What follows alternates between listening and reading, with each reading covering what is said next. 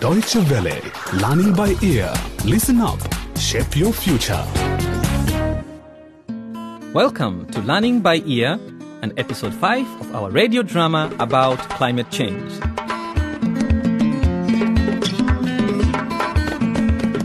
Things are starting to get a bit nasty as the pro power plant people try to scare their opponents off. Joshua and Alex meet an oceanographer, and Lorna finds out how climate change and disease are linked.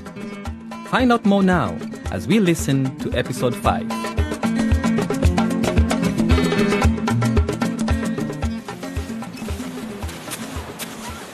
I'm so relieved it stopped raining for a bit and we can get out for a walk. Yeah, me too. We were lucky that the cyclone didn't reach us in the end. I know. Hey Josh, look at that coral. I'm sure I remember the coral being really cool, bright colors when we were a bit younger and used to go out looking for little fish. You're right. It's completely white and looks dead now. Hey, look! What's that man doing over there? He seems to be cutting off some of the coral. Hey, stop! Hey, you stop! You can't do that. Hey, stop! You can't do that! Stop! Hey, stop! Yeah, stop! Don't worry, don't worry. I'm, I'm just cutting off a small bit to do some tests. My name is Dan Makumba. I'm a marine biologist and I'm doing a study about coral reefs. Uh, really? Am I going mad or did the coral used to be a totally different color? You're quite right. They're dying and it's a disaster. What do you mean they're dying? We often call coral reefs the rainforests of the sea. About a quarter of the marine species live and breed in them. It's where you find so many species of fish, shrimp, lobster, etc. My dad is a fisherman, but he usually fishes just beyond the reef. That's because he wants to catch the bigger fish. But you know, reefs are so important. Take our town, for example. The reef out there acts as a natural buffer protecting us from the full brunt of any big storms, like the one we just had. So, why are they dying? Coral reefs are highly sensitive to changes in water temperature, clarity, and acidity. They act as early indicators of climate change. So the coral is dying because of climate change. Yes, the climate change heats up the sea temperature at the surface. And the more carbon dioxide gets into the air and is being absorbed by the oceans, the more acidic the sea water will become.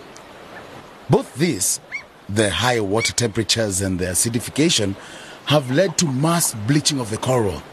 This means the coral loses its color, like over there. Bleached corals are weaker and more prone to disease. So, with climate change and global warming, the coral could be wiped out. Look at this small piece I've just cut off to do tests on.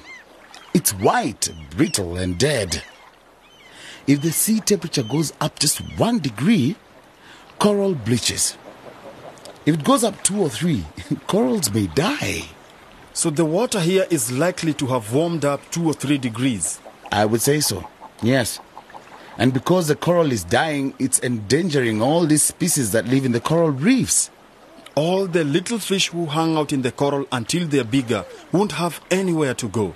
And I guess that would affect the fishermen as well. It's all interlinked. Climate change, the warming of the seas. It's a bit depressing seeing all this beautiful coral dying before our very eyes. Anyway, I must get back to my lab. Here's my card. If you ever want more information, be sure to give me a call. Thanks a lot. It was very good to talk to you.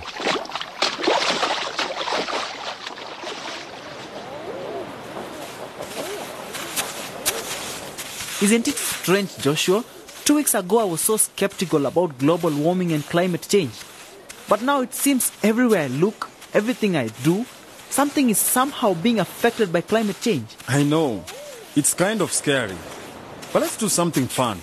Let's play football. Hey, get this one. Mind that boat behind you. Too late. Oh my god. Josh, isn't this your dad's boat? There's a massive hole on its side. What?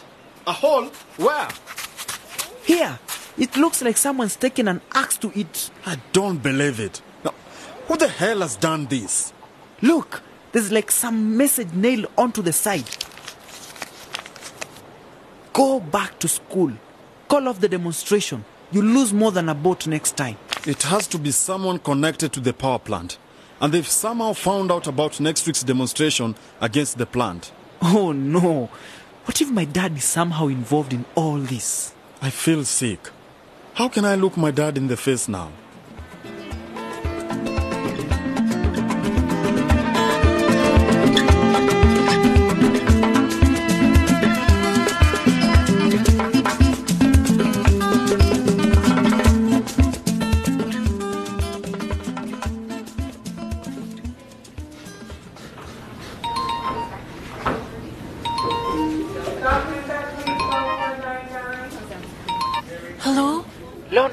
That you? I can't hear you very well. Hi, Alex. I am at the hospital. That's why I can't speak very loudly. Oh no. Okay. Well, uh, we'll speak later. We need to have a meeting. I'll tell you about it later. Okay. Talk to you later. Bye. Bye. Right. We've just got the blood tests back for your aunt, and she's definitely got malaria. We're going to start treatment immediately. Oh my god. Will she be okay? But that's weird, doctor. She lives up on the plateau. They don't normally get malaria there. She'll be fine, but it's lucky you got her here quickly. You know, we are seeing more and more cases of malaria in people who've contracted it up in their hill towns. But why? all the research points to climate change. We are seeing much warmer weather, leading to higher temperatures at higher altitudes. Tropical diseases and their so called vectors like flies and mosquitoes are following. We always thought when we went to stay with my aunt, we couldn't get malaria or dengue fever. Well, it's not widespread like here on the coast, but it does seem to be getting worse, even in some of the higher altitude towns due to climate change. Anyway, your aunt can probably leave tomorrow if her fever starts to go down. Thank you, doctor.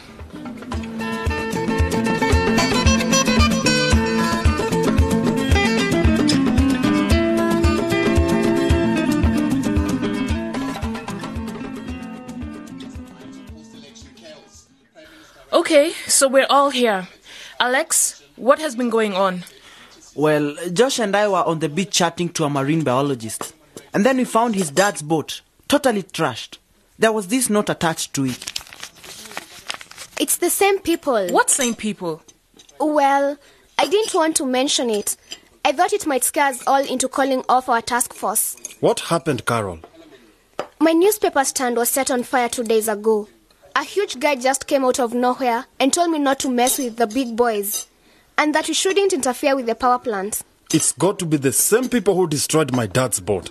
I'm so angry. Calm down. We've got to think rationally. From this note and from Carol's experience, these guys want us to stop campaigning. They are scared we might be making progress. It's all right for you to talk like this, Lorna. But what if something happens to one of us or our families? Well, you'd be all right, Alex. Your dad's deeply involved in it. How do we know you are not leaking information to him? How did these people find out about next week's demonstration? Did you tell your dad, Alex? Of course I didn't, Carol. I know you don't believe me. But I don't want this power plant to go ahead either. And I'd never put your lives in jeopardy. You have to believe me. I believe you, Alex. Lorna, you can't go blaming Alex just because his dad is involved in building the plant. We've got to stop arguing about this. Yeah, but I'm scared. I vote we call it off. Well, I vote we keep going. Me too. That's two votes to one. Lorna, it's your call. It's all up to you.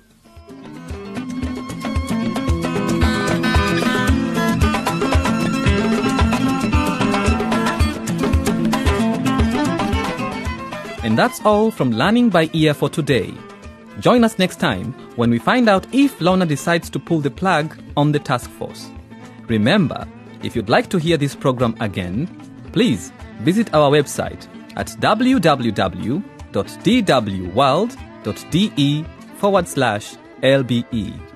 Goodbye for now, and thanks for listening.